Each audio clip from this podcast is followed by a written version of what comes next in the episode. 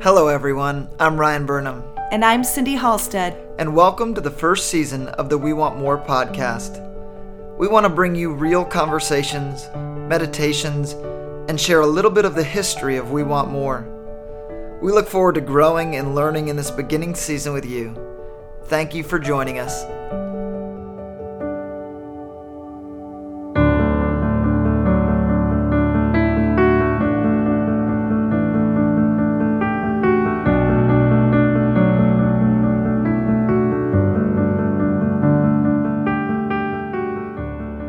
This episode, I get the chance to interview Laura Pflug for the second time. We heard her story of awakening in the previous podcast.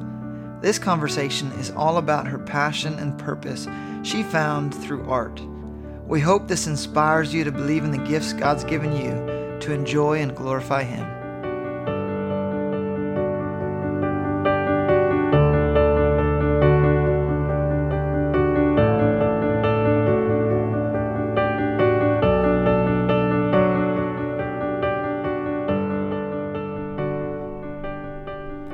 Hi, this is Ryan with We Want More. Welcome to our podcast. I have Laura Pflug, the famous artist and dear friend, in the studio with me. Say hi, Laura. Hi.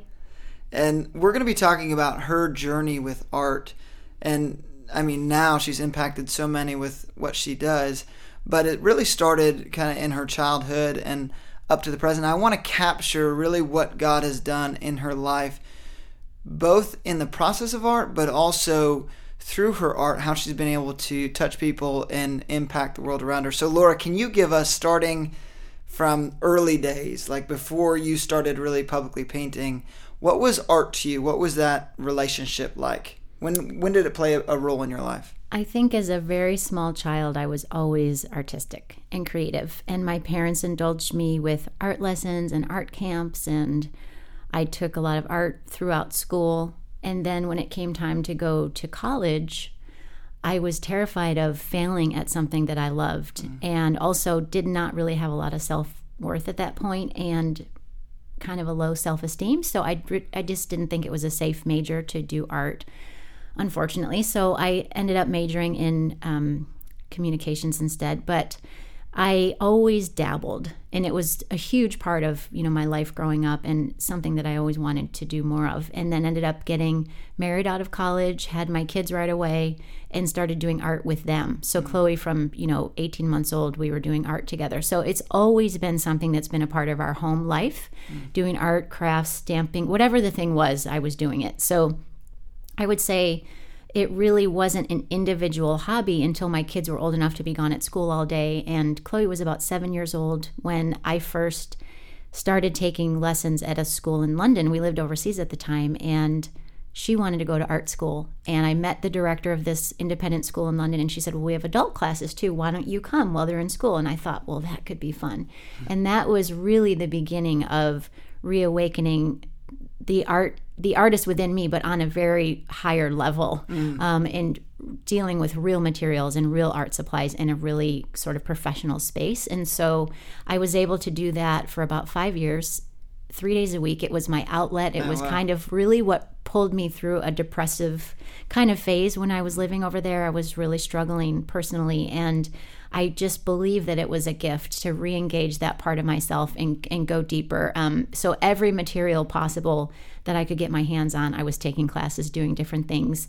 Uh, but I wasn't painting like the kind of paintings you know me for now. I was doing everything but that. So Oh, it started out really building a foundation of all of these other skills and things that all led to a good foundation for what I'm doing. But um, I was still kind of scared. I would go to these art fairs when we were on vacation and I'd see these huge canvases and I would dream someday I'm going to paint on a big canvas like that and just be free and abstract and do whatever I want. But I was so scared of stepping into that that it was a long time before I. Uh, before I got to that point. I love. I mean, I, I love hearing how God begins to put things in our heart, put things in our lives that He's going to use in the years to come. So we have captured your story on another podcast. So if you want to hear Laura's awakening story, you can uh, tap into the her other podcast with us. But what I want to focus in on is, you know, in this process of awakening, you know, you came to a We Want More retreat and we captured that whole story. As you came awake and came alive. What from that point, what then happened in the art world for you? Well, it was interesting because at that time I had a studio in my home and I was painting privately. Um, I remember the first time Cindy came into my studio and just erupted with excitement over, oh my gosh, this is what you do. And I really hadn't shared it with anyone. I had artwork hanging around my own home, but it wasn't something that I was confident to share publicly. I wasn't on social media or anything like that. It was a very private hobby. And you know, of course, I was afraid of rejection and criticism and all the things that go with with having a low self esteem. And so, as I started to get more involved at We Want More and doing these retreats where we kept talking about identity and who you are in Christ and who did God create you to be, He kept taking me back to memories of when I was young mm-hmm. and I created with freedom.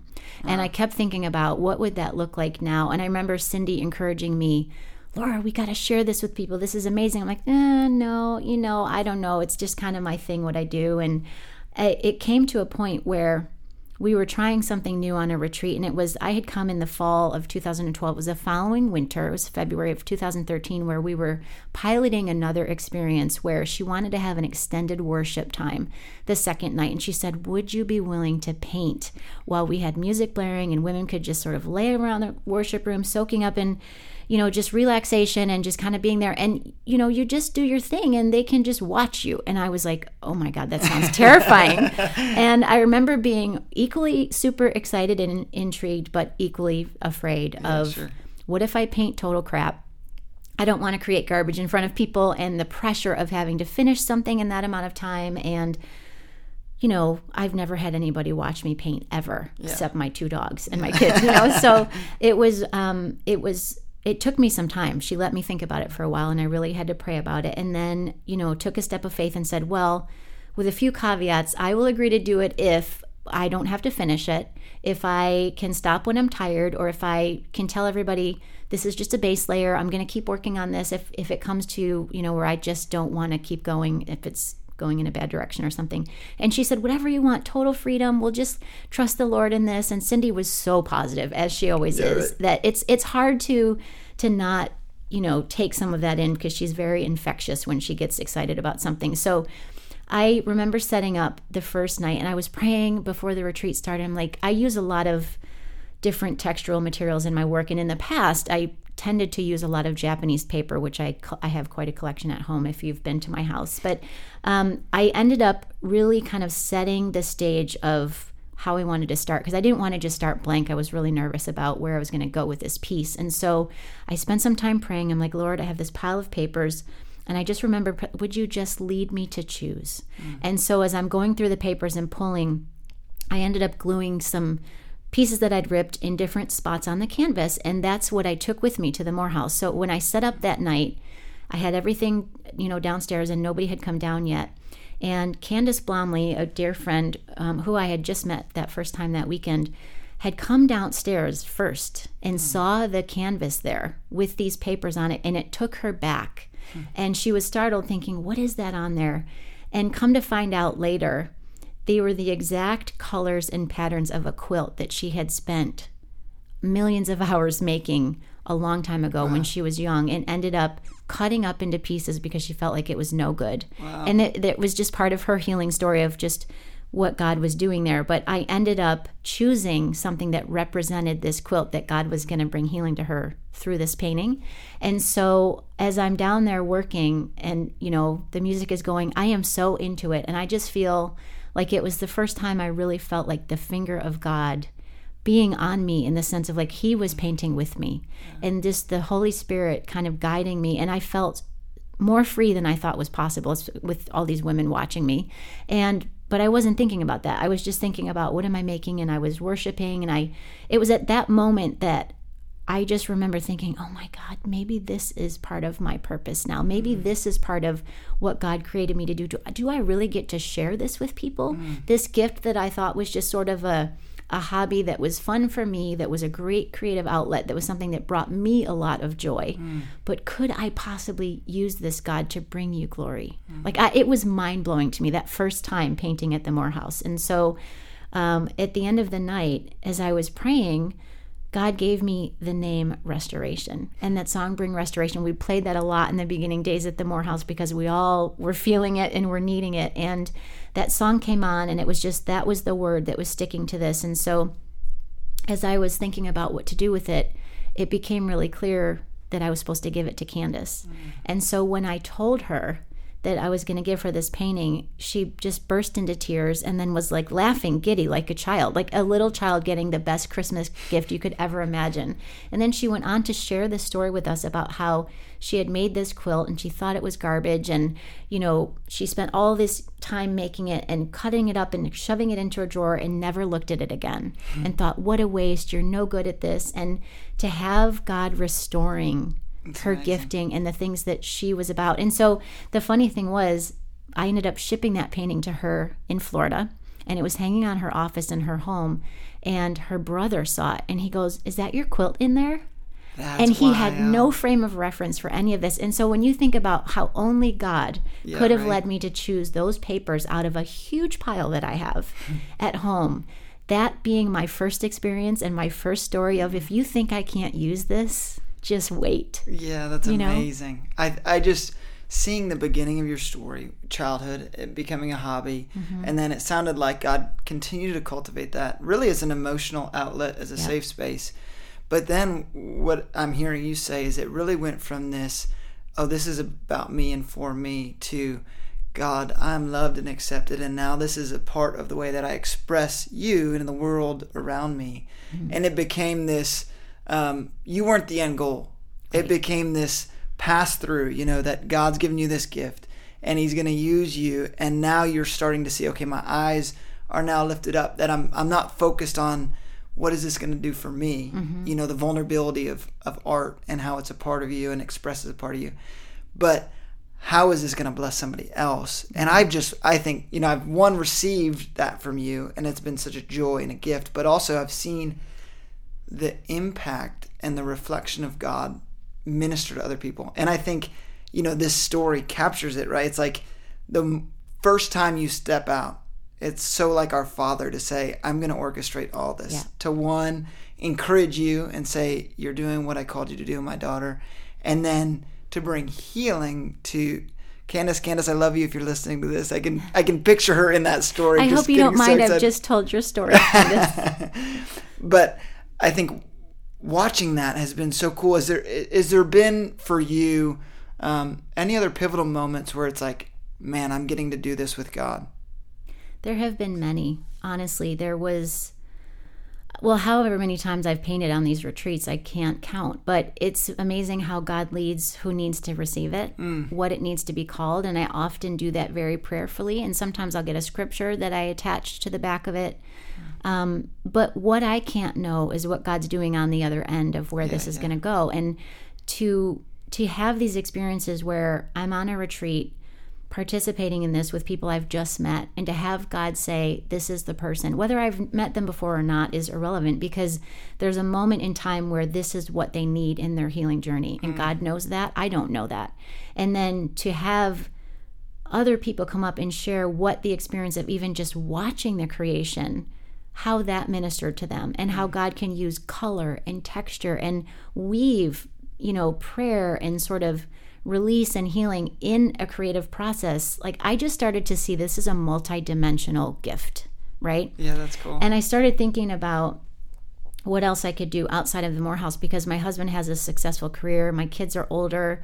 I'm loving getting involved in ministry, but if this could be a part of my ministry, Lord, like what could that look like? And he just started to show me that my heart for generosity was totally in line with my gift of creating beauty because if you go to my home, you'll see that every wall has a painting on it because I need to be surrounded by color. I love beauty. I have a just a deep need for life-giving things around me and and color does that for me personally. But when I think about the fact that you could change the atmosphere in a room mm-hmm. by hanging a painting somewhere, right? When you breathe color and life into a scheme, whether you know you have all neutrals in the room or whatever, how much that speaks to the energy in a room and how it can change the tone of what what kind of space do you want to create. I started to realize that there were no limits to what God could do, whether it ended up in church offices or church buildings or people's homes or apartments or um, ministry centers or whatever. And it's been amazing to just hold this loosely. And I think I,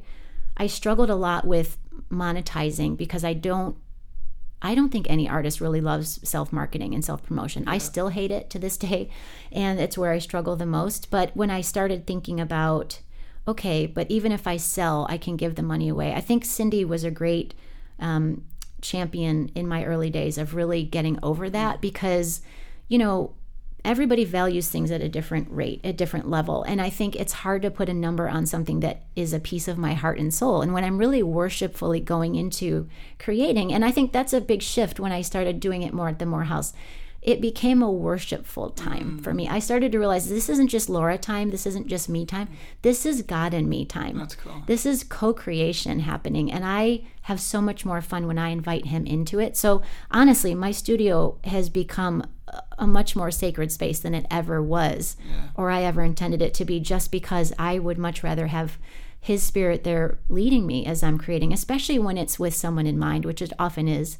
Um, and so I think just having the encouragement of friends and family saying, you know, whether it's sold or whether it's given, there's really no price tag. There's really no way that you can say, this is where its value lies. It's really in the gift itself. And you have to leave. That's where you let it go and you have to let God, you know, continue writing the story, which is amazing to me that He does. Yeah, I think even listening to you, I hear you saying that you want to protect the purity of it. Like there's this purity, there's this innocence in creating in this space with Jesus, and money, you know, gets these different voices attached to it, and so Get messy. I just it's fun that your community surrounding you in that too of like hey this is this is really about Jesus still and this is how he's reflected in it this is how he's brought glory in it and I've watched I mean I know MC Sharon Sampson that you've gone and done these amazing art displays in their home that- Artist in residence. uh, artist in residence where you've Yeah. gone and literally put up 10 to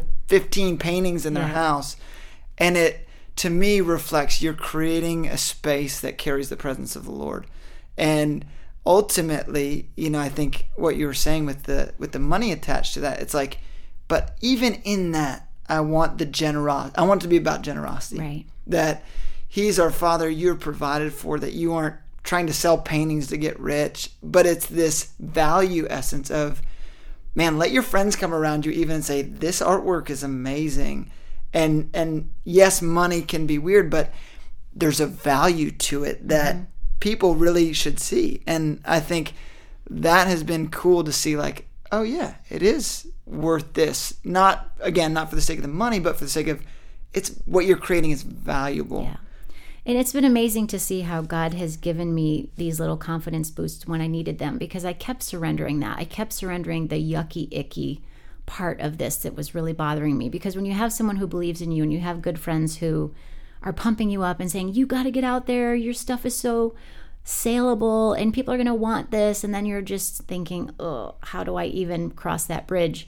You know, one story that I love to remember in my early days of really stepping into generosity, I had start opened a giving fund so that I could donate, have the money put into a fund, and then it would go straight to charity. So I had made that commitment that if I sold any work, mm. that I really wanted that to be my giving avenue. Because Mark and I were, we thought we were generous, like we thought we were living a pretty generous life, and I think, you know, looking back, we always had a heart for generosity, but we weren't living in a way that was sacrificial at all or that was what we would call radical giving which we love to to do at this point. But it was my first step into well I don't need to wait for him and I don't hmm. need his permission and I don't need anybody telling me that I can't do this right? So by setting up the giving fund and by saying okay lord if you want to lead me down this path where money's involved I want to honor you in that too and I want to have a safe way to channel it. And so the weekend that I opened my fund, I got an email from a woman who Cindy had brought over, and you know, I reluctantly let her into my studio. This was before I even really went public at the Morehouse. This was even predating that.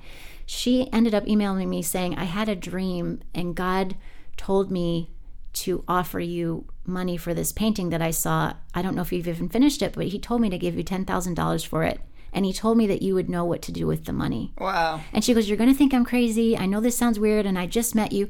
And I wrote her back and I said, You have no idea what the timing of this means to me. I just opened a giving fund, So cool. and that money's going to be the first thing that goes in there. so, right out of the gate, God dumped 10 grand for me to give away. That's amazing. And that was just things I have stories like that that just keep happening over the last number of years where God just keeps saying, just trust me. Mm. When it starts to feel yucky, just hand it over to me. Just trust me that I'm going to lead you. And Yeah, yeah. even being able to be a part of the Silvermine Art Guild, which is such an honor right now to be recognized as a professional artist, that was another huge validation of just God saying, I see you. I see you and I care about what you're doing and it's important and people need what you bring to the world, right? And I think there is space for every creative mm. person. And to be in a community that's encouraging and supporting that has been also super life giving. So God has not failed to show up every time I have you know, wobbled in my confidence or really wondered, am I going down the right path? Lord, am I getting tempted by something that mm. isn't your calling for me?